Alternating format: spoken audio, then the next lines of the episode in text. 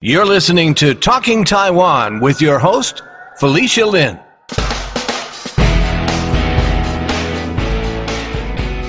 Karen Lin is running as the Democratic candidate for judge of the Civil Court in Queens, New York. Presently, Karen serves as court attorney referee in Kings County Surrogates Court. She has also served as a judge in the New York City Housing Court, adjudicating disputes between landlord and tenants in the Bronx and Manhattan. We spoke about our current position as surrogate court referee which involves estate settlement between family members and other matters such as guardianship, which was the central issue of the hashtag Free Britney movement involving Britney Spears. Karen talked about what she loves about the legal profession and the challenges of working as a judge in New York City's housing court, which is one of the busiest courts in the nation. Karen also volunteers as co-chair of the Pro Bono and Community Service Committee of the Asian American Bar Association of New York. She also spearheaded the Queens Pro Bono Clinic and helped to set up and manage the Asian American Bar Association's remote legal clinic during the pandemic to assist seniors and low-income families by phone. Here's our interview. Welcome to the podcast, Karen. Thank you, Felicia. Thank you for having me. I'd like to start by having you talk a little bit about your background and your upbringing. Um, since this is the Talking Taiwan podcast, and I know that you do have a connection to Taiwan, like if you could talk about your upbringing and your connection to Taiwan. Sure. So I was born in Taiwan and uh, I came here to the United States, specifically to Queens via JFK Airport, uh, with my brother and my parents uh, when I was three years old. Uh, I grew up in Queens all my life. We lived in Flushing for a little bit, and then we moved over to uh, Northeast Queens.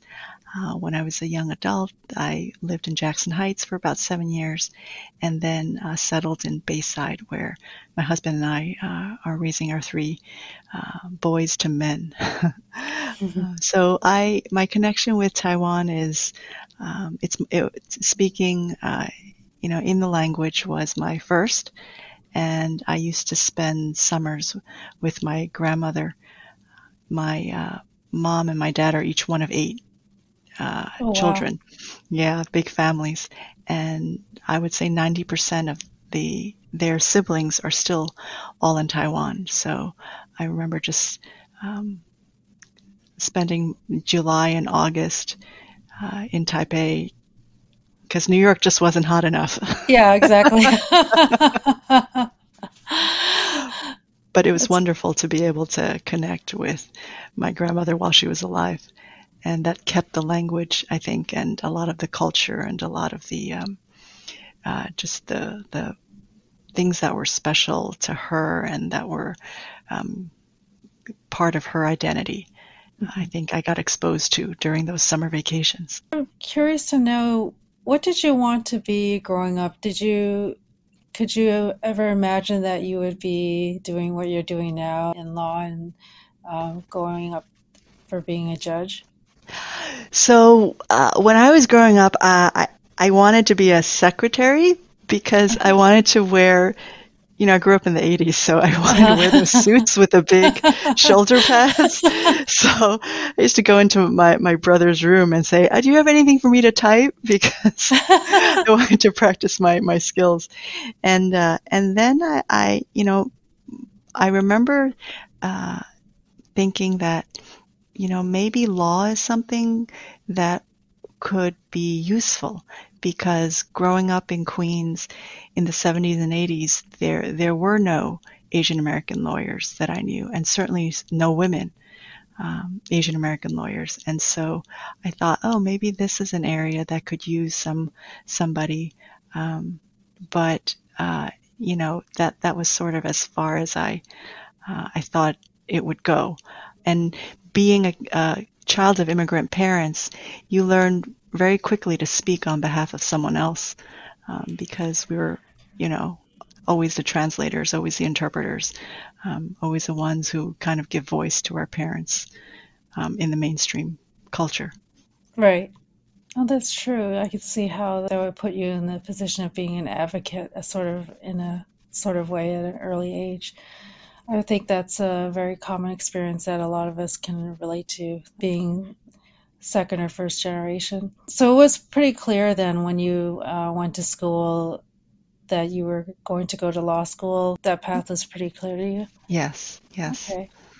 What is it about the legal profession that you enjoy or you find the most meaningful? I think in America, so much of our um, how our fabric is woven together in how we can exist uh, in the same space with other human beings, especially in New York City, um, is uh, it, there's an unwritten um, compact that people have that's when it breaks down, um, what still holds us together are sets of, of laws um, that, you know, codify our expectations for how people ought to treat one another. Mm-hmm. And so I think that for me, I, I've always been a people person. And um, when you are a lawyer, if you're a good lawyer, you're someone who cares about um, helping people with their problems. And I think lawyers bring hope. They're they're they're not always uh, they're always the butt of jokes. Yes. But, um, but there's always a legal question someone has. and if you can, I think uh, you know the law is um, unnecessarily complicated. Uh, the language that we use is uh, unclear, and uh, and we should be trending towards greater clarity um, instead of the other way. Mm-hmm. And I'm wondering if you could share a little bit about your current position as the surrogate court referee. Um, I read in your bio it says that you conduct hearings in guardianship and kinship matters. You facilitate settlement between family members in contested probate and estate administration proceedings.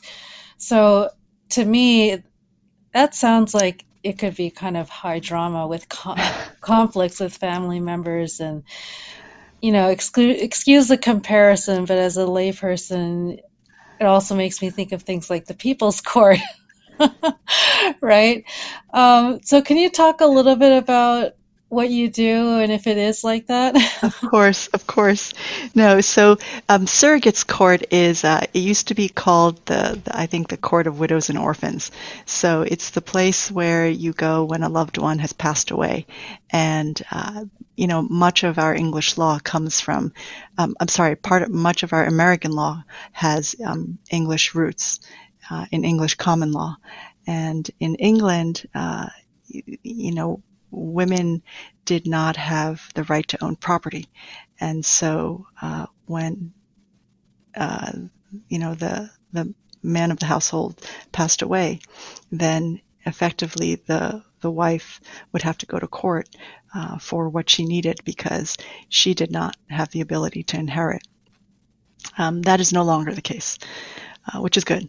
Yes. But uh, as a result, that's how the name came about. You're a surrogate. You are you kind of step in the place of, uh, and so the there is um, there is a lot of drama potentially because if there's a, a will that was left, the that document has to be brought to surrogates court and the surrogates court judge has to determine whether or not that will is valid or not, um, if it was properly uh, executed, if there was any undue influence, if there was any fraud.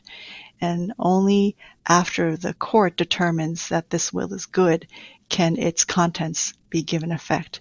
And so you will have uh, sometimes cases where there are multiple children, but only one inherits.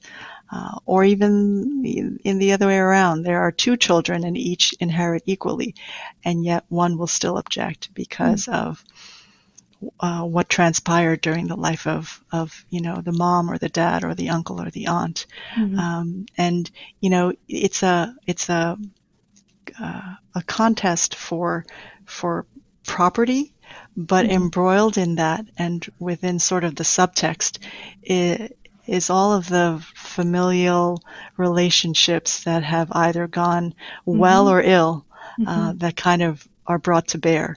Uh, and sometimes property is kind of proxy for um, uh, value and Yeah. uh, you know love or um, worth.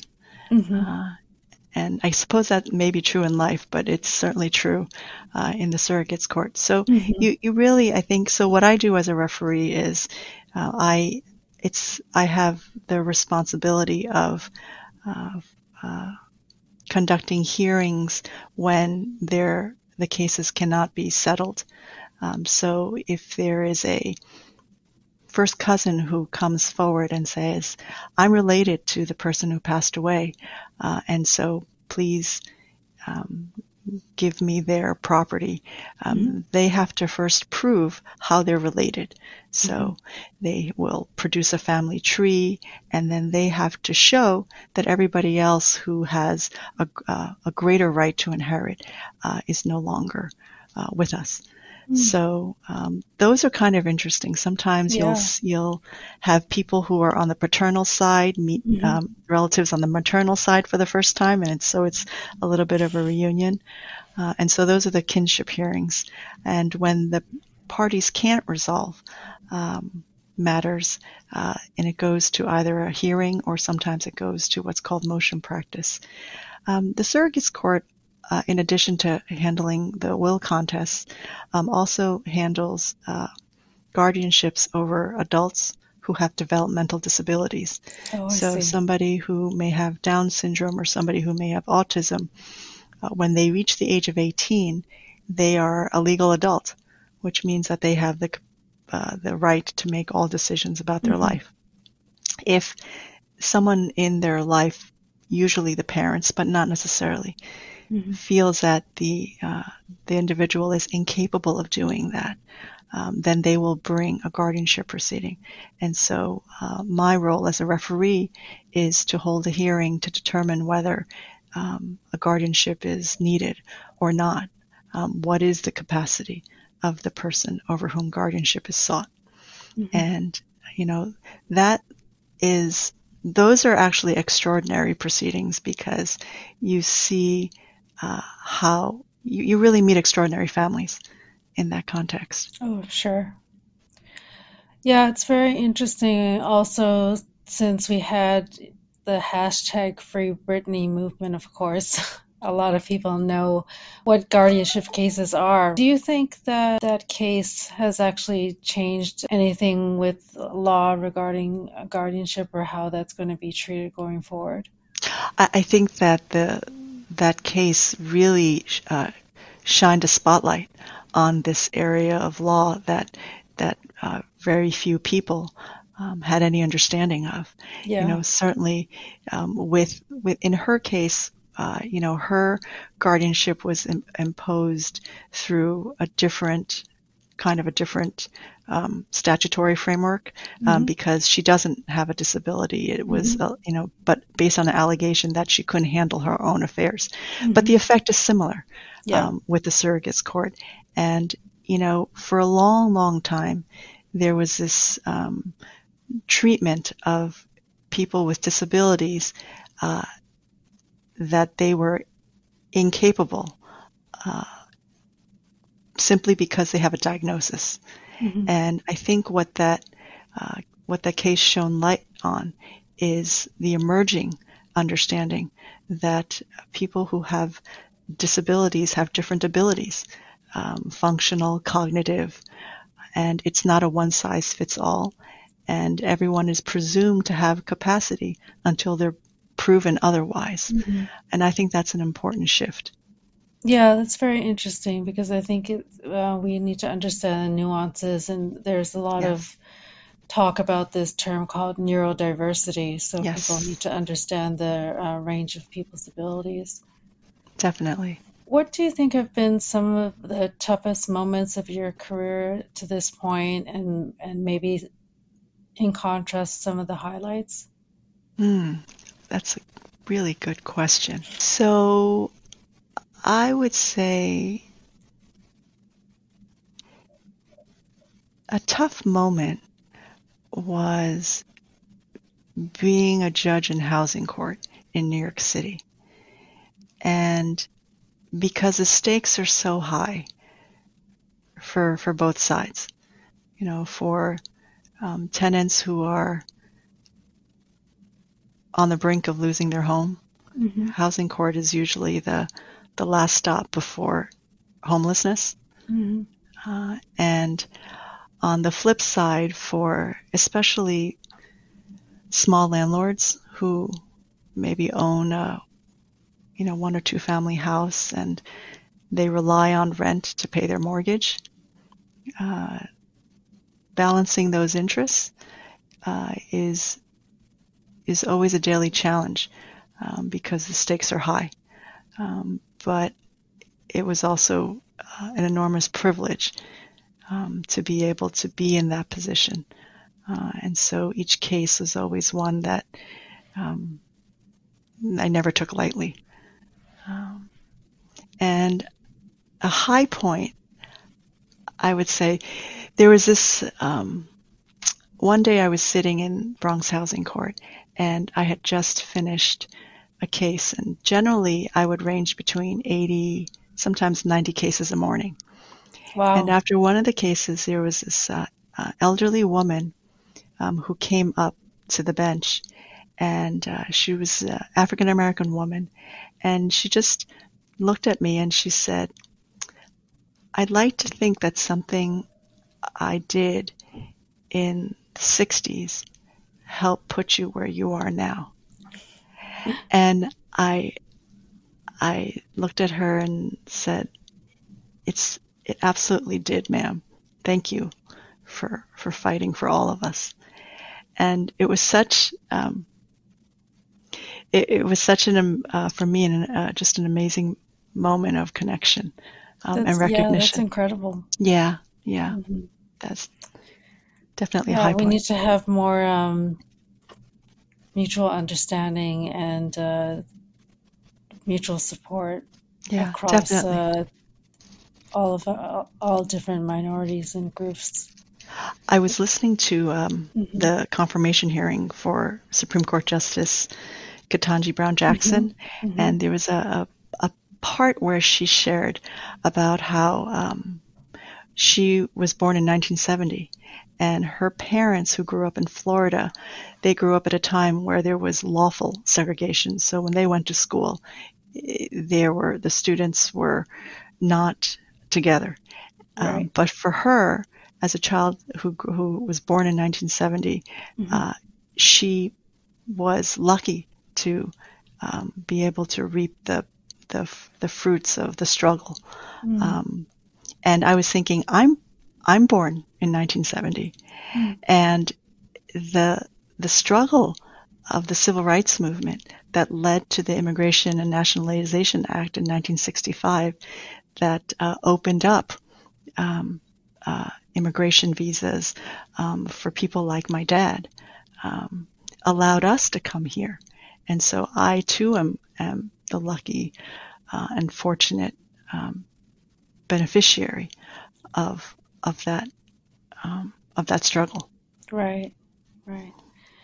Um, and yeah, thank you for sharing that uh, your experience in the housing court because I actually wanted to ask you about that because I've actually been on both sides of the coin as someone that's been a renter and also someone that uh, has an apartment and has um, rented to, a room to somebody and I didn't learn about um, certain how the law works for landlords and tenants in New York until I had a situation with a difficult roommate and I found out about the 30 day law. Mm-hmm. And there was a pretty high profile case. It was like the number one digital article in the cut and number two in the New York Magazine about this case where there was a woman who had an apartment in West Village and she and her partner owned this apartment and her partner went overseas and then they decided to rent a room to this woman who ended up only paying a month and then make the long story short is like overstayed and she's had a very hard time going through the court system to get her out. She actually did try to serve this woman and had the police come within the 30 days, but the woman had a daughter who's a minor. So when the police came, they weren't able to exercise and make her leave the premises. So I'm just wondering, as you alluded to before, these situations, especially in the case when there is an individual landlord that has a private home and they're renting a space in there and they get into a situation like this, what do you think we can do in order to reform or change the laws to support people like that in in terms of New York? Because New York is very tenant friendly laws, and I understand why that's necessary. But we also, as you mentioned, you know, we need to consider what it's like for the smaller landlords, the individuals, the homeowners. Right. So the the tension, right, between um, tenants and landlords have uh, has existed um, since the the boon of real estate, you know, in New York yes. City, yes. right? First in Manhattan and then stretched out to Brooklyn and parts of Queens and mm-hmm. then, you know, eventually all over. Uh, and it's, it's competing, um, competing interests and, uh, and that balancing is something that, uh, you know, every every two years when there is the the rent guidelines board has to decide whether or not there's going to be an increase for those who are rent stabilized or rent controlled. Mm-hmm. Um, that uh, that tension is uh, in full view again. Yeah.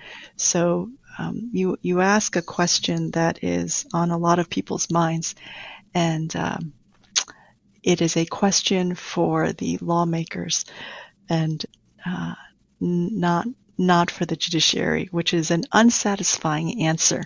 Mm-hmm. But the reason I, I give it is because one of the unique things about running for judge is that there are uh, there are things that we cannot say and express that other elected officials who are running for office can. Mm-hmm. So, uh, any uh, current laws any pending legislation, um, any policy issues that may uh, make its way before uh, a judge, uh, those are all strictly prohibited. Uh, I, judicial candidates are prohibited from being able to uh, to state their view on oh, those things. Okay. So, so uh, again, unsatisfying answer. Yes. I know. um, but it I think it it bears saying that um, you know the the judge's role is to uh, take what the law says and apply it. Um, and it's that branch of government that's supposed to be without politics, meaning whoever walks in through the courtroom doors, they're neither viewed as Republican or Democrat. Um, they are seen as two people who have a conflict that needs the court to help resolve. Um, and so, you know, in some ways, I'm I'm glad I'm seeking this branch of government. I I think my job is uh, a little bit um, more straightforward in applying the law, but uh, you know, laws are there's there's just process and then there's just results. And theoretically, if the process is just, then the results should also be just. Um, it's not always the case, but I think it it makes a difference to have uh, judges on the bench who understand the tension uh, mm-hmm. and don't don't don't take it lightly. Mm-hmm. So if there's to be any reform, it's in the hands of the lawmakers or perhaps private citizens who want to advocate for this. And private citizens who want to advocate for a change in the law, mm-hmm. they would uh, they would lobby their elected officials. I'm wondering, how do you think being a judge in the New York City Housing Court has prepared you for being a civil court judge, and how is it similar or different from that role? Mm-hmm. So the I think that you know housing court in New York City is arguably the busiest court in the nation, rivaled only or perhaps exceeded by family court. Okay. Um, they are the they are the courts where you know you have really everyday people. Uh, Yeah. a, lot of times there's no representation. Um, Although there's a right to counsel law that Mhm. has changed that landscape a little bit. Yeah. And so how it prepares you is to be able to manage your courtroom. Um, there are a lot of cases to be heard, and there's a lot of people uh, in this limited space. So being able to um, having the discipline to do your homework in advance to review your cases, your case files, so that at 9:30 sharp, when the um, when the people are there, the judge is also ready to go, um, and that makes a big difference in moving the calendar forward, so people aren't stuck there, um, not just all morning, but then all afternoon as Yeah. well. Is very important. Knowing how to manage that um, is, you know, well serves uh, the judge who's going to go into civil court or any other court. Um, the ability to, uh, I find, um, co- uh, reach a settlement between individuals, um, which is actually not so much a skill that um, came out of housing court, but more so a skill that is has been um, honed in surrogates court. Uh, is I think uh, very important in civil court, where there's a lot of um, disputes between two individuals, you know, under fifty dollars, and to be able to reach a settlement is uh, helps resolve the case faster than having it go to trial. And now for a short break. Hello, listeners. We're going to be experimenting with some shorter form content, under 20 minutes long, and we'd like to hear from you. Would you like to listen to shorter episodes? What would you like to hear more of or less of? Email us at podcast at talkingtaiwan.com. We also have a special announcement for all of our donors, past, present, and future. We're giving all of our donors exclusive first listening access to upcoming interviews with Karen Lin, Democratic candidate for Justice of the Civil Court in Queens, New York. Chin Chih Yang, a multidisciplinary artist who was recently inducted into the New York Foundation for the Arts Hall of Fame. Michelle Kuo, an attorney, activist, and author of Reading with Patrick, which is a runner up for the Dayton Literary Peace Prize and the Goddard Riverside Stephan Russo Book Prize for Social Justice. Ed Lin, author of Death Doesn't Forget, and Joe Henley, author of Migrante. If you want exclusive access to these episodes and more, support Talking Taiwan by making a contribution to our GoFundMe campaign. We are so grateful for our growing listenership and all the support that we've been receiving. Now, back to the episode. I'm also interested in um, something that you mentioned earlier because I recently interviewed an American lawyer who's based in Taiwan, and I learned something when he talked about how the system we have in the US is different from the one in Taiwan and much of mm. the rest of the world. And I learned that term that in the US we have what's called the Anglo American system or the common law system, right? Mm-hmm. Which is mm-hmm.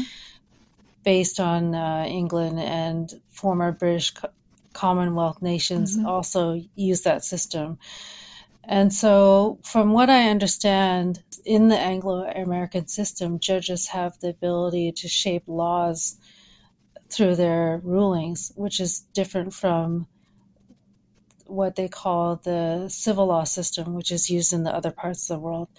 So, I think that it's pretty unique the important role that judges have in the Anglo American common law system. Would you like to share some thoughts about that or expand on that? Because you know, clearly there's a unique importance of judges in the American legal system. Mm-hmm. Mm-hmm. Sure. So, you know, the when I was growing up, I I remember being kind of confused over, you know, what was a law and and how did laws um, come to be formed, right? Mm-hmm. So, in in the United States, we have laws that are, and, and then there's kind of like 10 different names for laws.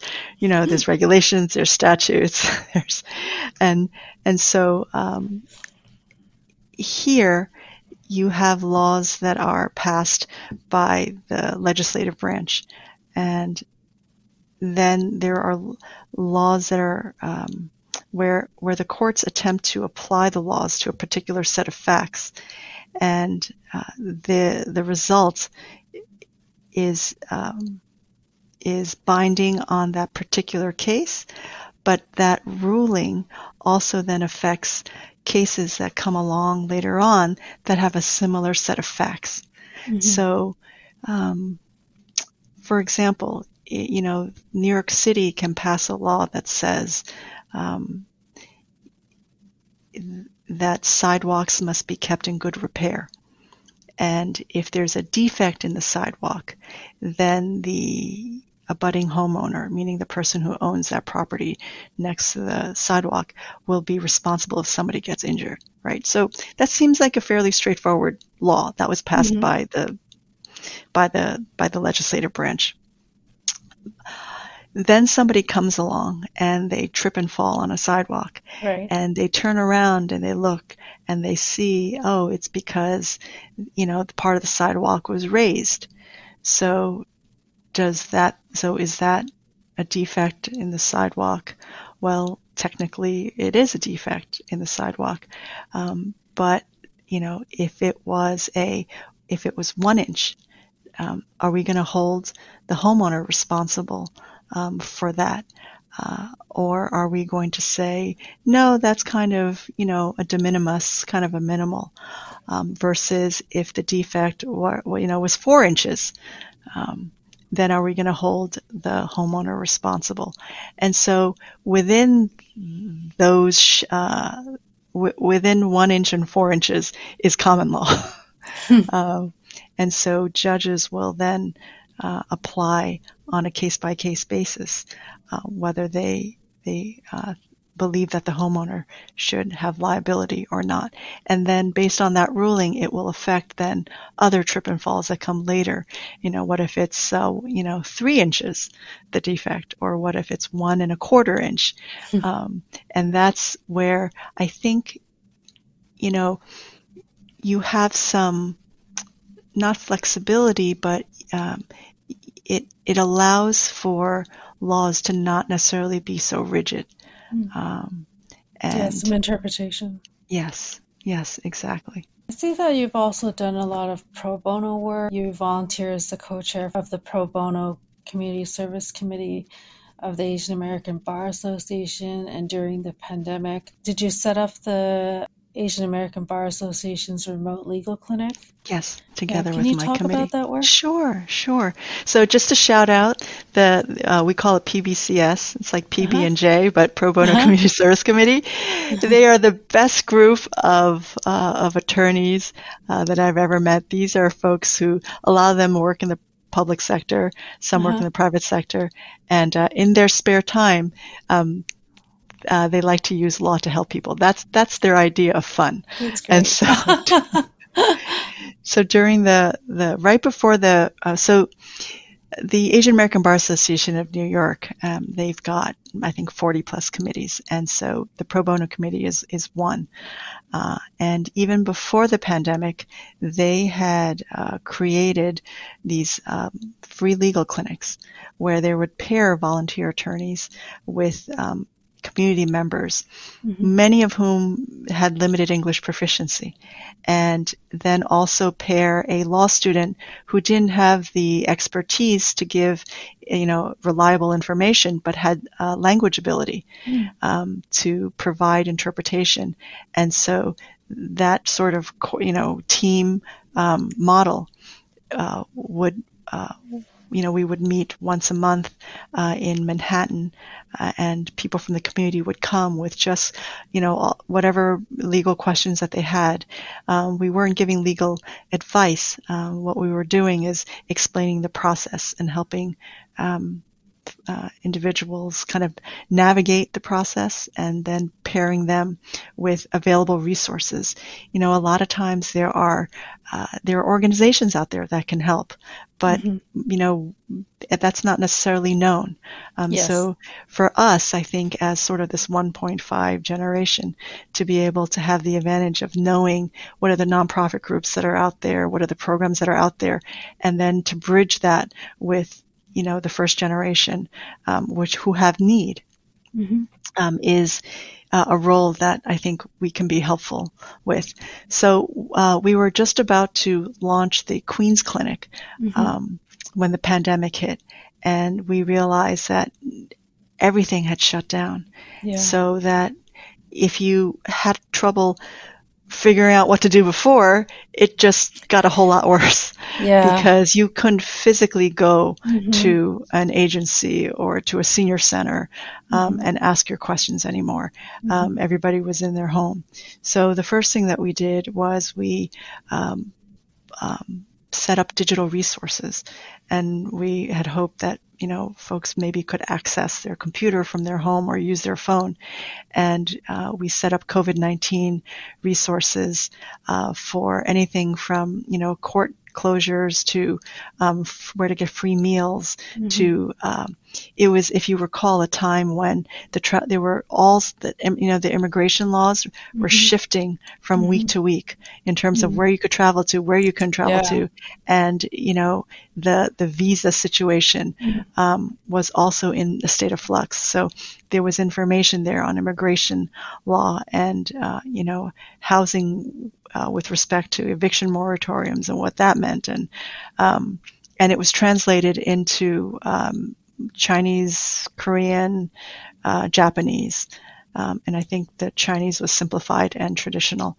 Uh-huh. So um, and all of that information was compiled by volunteer attorneys. Wow. You know, uh, immigration lawyer did the immigration mm-hmm. part, housing lawyer mm-hmm. did the housing part, um, and so uh, then we realized, okay, once people, you know, have information, they have follow-up questions, and so yes. the the need for a, a remote clinic emerged, uh-huh. and uh, you know, we we worked on a shoestring budget.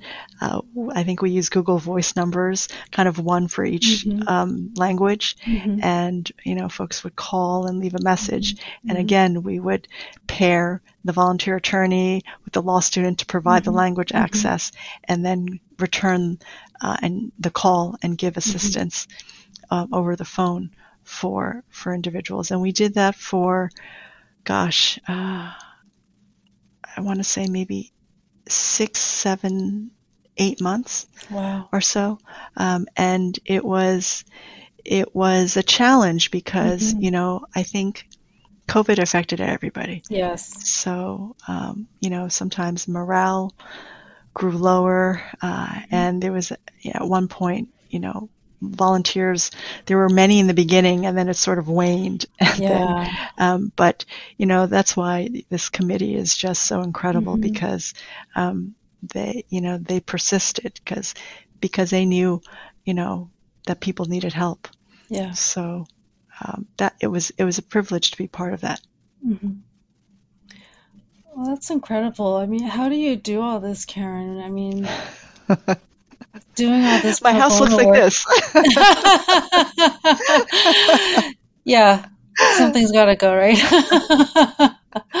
no, but seriously, really, I mean, you must have a lot of energy, or you have a lot of good partners, or people that you delegate, or like, because you know, aside from your full time responsibilities. Um, setting up a remote clinic and doing this pro bono work how do you balance all that yeah, that's um, that's always the that's always the question, and uh, I have to I have to steal a quote from um, Michael Bublé.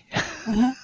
so recently he was interviewed, and uh, and somebody asked him, "How do you how do you balance you know the very same question you're asking?" And he says there is no balance. it's just Right. there's there's seasons, and some things um, get more attention, and other Mhm. things kind of suffer. Mhm. And again, I feel like I'm just giving you unsatisfying answers today, Felicia, because nobody wants to hear that. Um, but I think uh, what I've learned is that you have to decide what what is what is most important to you in that Mhm. season, and no one else can can claim that for you. Right. You know, like you have to decide that. And for me, um, stepping down from the housing court bench, I had to decide that. Um, Mhm. And even if when everyone else says, you know, that's that's not what you're supposed to be doing, Mm. um, I, I often try to tell my kids that you know, feminism is about being able to make choices, being able to have choices, and be able to make them on your own terms. Um, and so, you know, uh, I think when I was uh, younger, I used to think, oh, you just do everything at the same time. You know, you have your career, you have your family, you um, get to do like cool stuff. And I think you, you eventually do over the arc of your lifetime. Um, but some things get more attention, which means other things get less attention. And, and that's okay. You just Mhm. have to decide what's going to get your attention in that season.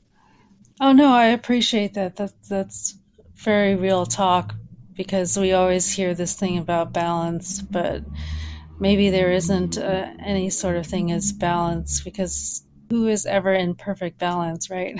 Yeah, and I see that uh, the term for a civil court judge is a 10-year term. Is that Yes. right? Yeah. Yes. And um, so I'm wondering if you could talk a little bit more about what a civil court judge has the power to do and what can be accomplished in that time. And and maybe if it's possible, if you could give me an example of what are some significant things that have been accomplished by civil court judges. Sure. So a civil court judge has jurisdiction or power over matters that are under $50,000. dollars Mhm. So, you know, for example, if you hire somebody to, you know, fix your roof and it's a $25,000 contract and Mhm. they, you know, they come the first day and they take off all the shingles and then they, they don't ever come back. So you call them and they won't pick up your phone call. Um, you write them an angry letter, they ignore you.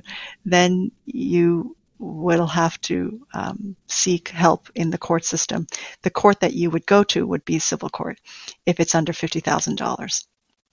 Um, so in in 10 years time um, what i would love to see is greater access um, for for people who um, don't necessarily uh, have an attorney. I think there are there are legal services that are available for um, free legal services that are available through legal services type organizations. Um, if you are within a within this extremely unrealistically low income bracket, um, and then you have you know individuals who ha- are are more affluent uh, who can afford an, a, an attorney. And then you have a lot of people that are just kind of in that middle area, right? So uh, I would love to see, um, you know, m- more um, help centers, more robust um,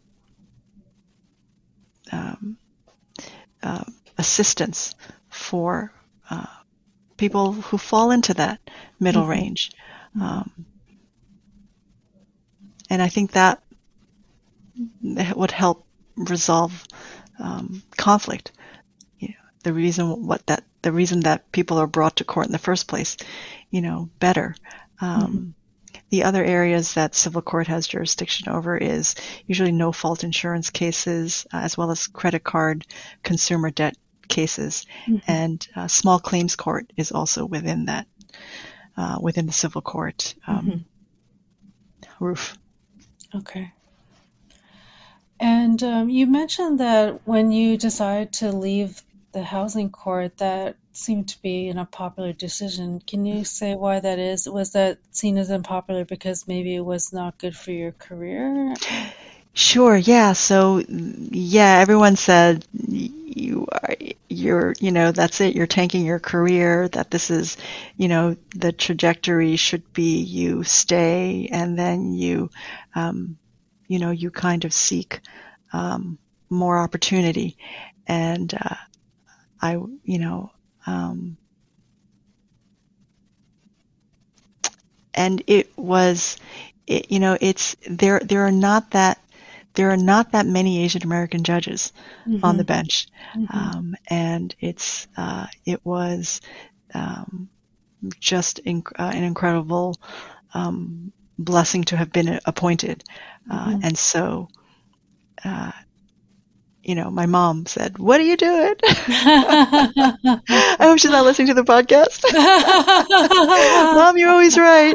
Um, no, but look at where you are now. you know, it's like I said, you, you, um, me, um, no one can tell you um, what's in your gut, right? So I think for me, what was um, it kept what kept uh, going over and over in my head was, you know, this expression that, um, you know, they're only little once, and so um, I think for me that was very compelling, and it's uh, I re- I remember someone saying, well, you know, you could hire somebody uh, to take care of your kids, and you know, you could hire like a pediatric nurse to take care of your kids, and um, and lots of people do that, and uh, and for me, I have great respect um, for the parents that have been able to maintain working outside the home and and uh, maintaining their their family. Uh, uh, but I think if you want to do it your way, then then I felt like I had to be present. Mm-hmm. Uh, so, although they would have probably turned out, you know, more like healthy if I wasn't home. oh, don't say that. What is healthy? Right, what is healthy? so your kids were young at that time? Yeah, I had uh, three kids, five and under. Oh, um, I see. Oh, wow. Back then, yeah, yeah. So um, the housing court process, appointment process, uh, took uh, it took unusually long that year. Mm-hmm. That um, when I put in my application in August, I, I had two kids. Mm-hmm. And uh, when I was appointed uh, in August a year later, I had three kids. so, wow. wow. Um, it, it, was, yeah, it was a long. Yeah, yeah. Or I was, I, no, I almost had three kids. That I was, right, I right. think, eight and a half months pregnant. Uh-huh. Wow. Yeah, that's not ideal timing. um, so I think it's important to have uh, like a mentor, a role model. Did you have you had some good mentors who could give you advice, perhaps at a time like this, or in different time, different points in your career? Oh yeah, absolutely. Um, I, I, have to say that you know I I've been um, really blessed with um, women who um, have spoken um, like wisdom and mm-hmm. clarity uh, mm-hmm. and served as examples. Um, it really does take, uh, it, you know, you need a crew and you know some somebody who's uh, kind of older than you and mm-hmm. somebody who's kind of younger than you and somebody who's you know not in the legal field um, some people who are of faith and uh, and you and so that has made enormous difference. I think um, when I had I had worked for a judge for um, seven years, and she, you know, always was my the person who would give me um, advice about, you know, how to how to speak up for myself. You know, I was so used to speaking up for other people that um, speaking up for myself was something that was less familiar. Mm. Uh, and, you know, in terms of whether I should, you know, stay on the bench or, or leave, you know, I had just these very wise women in my church who, um, you know, would give me kind of um, some, some uh, kind of ways to think about it, and um, you know, would pray for me, uh, which matters to me. Uh, and you know, and I would say my mom, um, but you know, in hindsight, I know everything my mom says is right, but in that moment, there's a fair amount of rebellion. sure, sure, sure. There's always that tension between parents and kids. Um, so, how do you find these mentors? Uh, like, do you seek them out, or uh, or is it nat- something that naturally happens? Like you said, you were working for a judge, so that person was your superior, and so then they were naturally in that role of being your role model, or do you seek some of these people out? Yeah, no, that's um, you know, I what, looking back, I realized all of my bosses except my first job have been women, and it, oh, it's not right. It, it's kind of it's interesting because I don't think it was ever a conscious choice. Mm-hmm. Um, but I also realize that um, I, I've I've had the privilege of working for um, people whom I, I, have great respect for, um, and so when you when you respect the people that you work for, I think you are kind of naturally drawn to wanting to um, seek them out as mentors. Um, but uh, you know, I I like being inspired by other people. Mm-hmm. So um, whether that's going to a uh, you know a talk or a seminar um, mm-hmm. and listening, and if somebody says something that I really like, um, I go up to them afterwards, you know, and just say, "Hey, I really liked when you said that." I think everybody could use encouragement, and you know, even like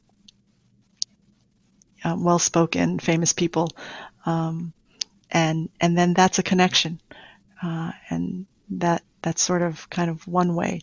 Um, and sometimes, you know, I, I feel like we sometimes we tend to be an island, and mm-hmm. we, you know, we think that these are kind of private things, and um, but I find that it's there's so many people who have who are going through the same things that we're going through that um, we it's a it's a disservice to ourselves and, and to the other person to just kind of keep it bottled in.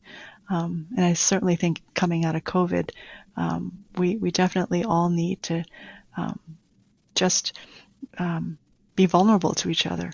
You know, mm-hmm. sounds like some good advice for young legal professionals on how they might be able to find their way in their career path or to find mentors or people that they could get some advice from or make alliances with. Yeah, definitely. Definitely. Mm-hmm. And pick people who you like, you know?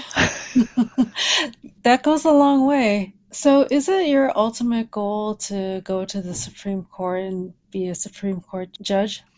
There are trial level courts and mm-hmm. then there are appellate level courts. Okay. Um, and I think of it like a wedding cake. Okay. You know? So, you know, the biggest, the first, the bottom tier, right? Those are the trial level courts. Those mm-hmm. are your housing courts, your civil courts, your surrogates mm-hmm. courts, all the mm-hmm. courts that I've worked in. Mm-hmm. Mm-hmm. And that's when, you know, someone um, has a, um, has a problem with, and they, that's the, they go to the first level, the first cake level. Right. And the first uh, tier. Uh, Yes, exactly. And the judge there um, listens to your story and then uh, researches the law to figure out what law applies to your story mm-hmm. and then makes a decision applying the law to the facts of your case. Uh, and who, if you, one side's going to win and one side's not, so the mm-hmm. side that doesn't win may appeal that decision to that second tier case. And it's smaller because not every case that gets decided gets appealed. Mm-hmm. Right, and then whoever uh, loses on that level um, can try can appeal one more time to the top smallest layer, but mm-hmm. that's not as of right. That is, you need to have permission from that highest level, which in New York is called the Court of Appeals.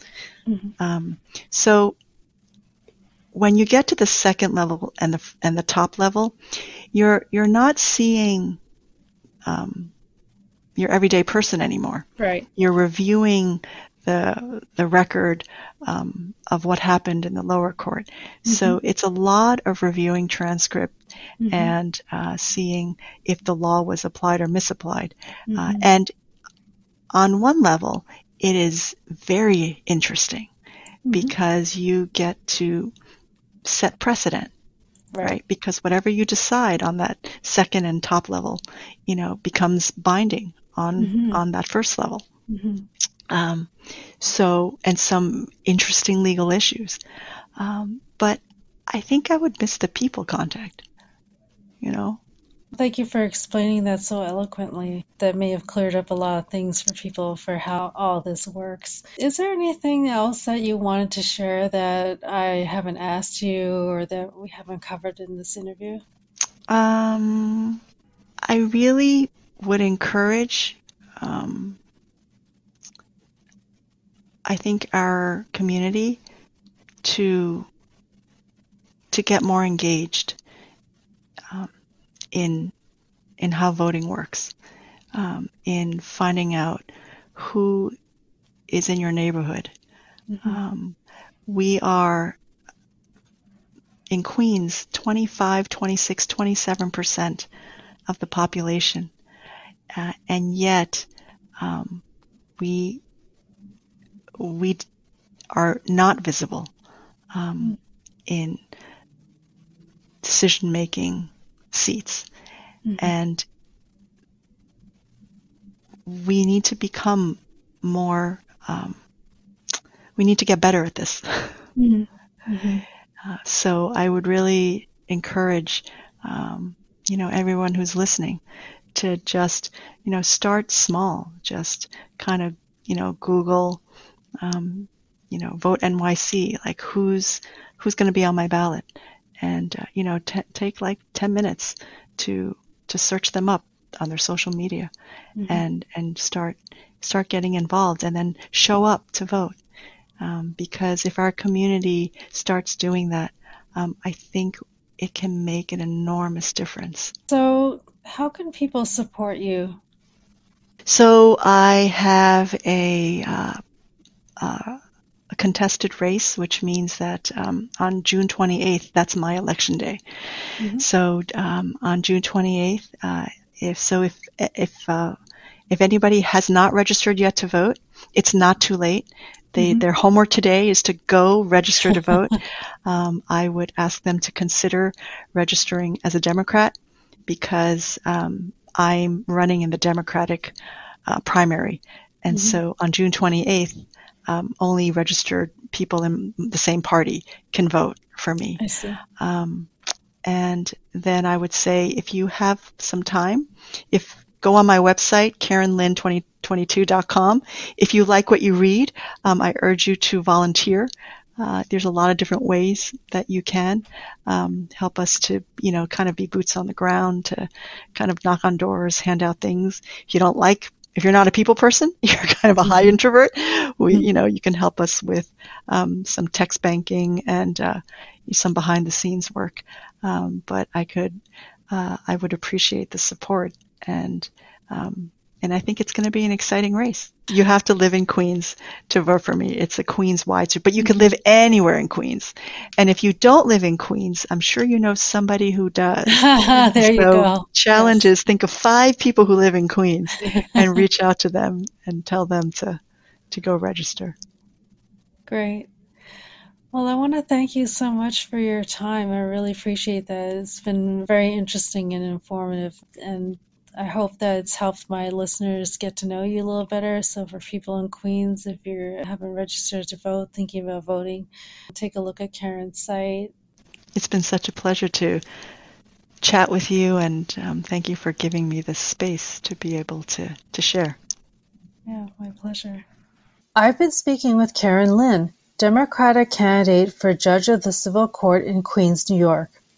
Now it's time for you to show us some love. We just found out that you can rate us on Spotify. Or if you're listening on Apple Podcasts or Audible, leave us a review there. It helps others to discover Talking Taiwan.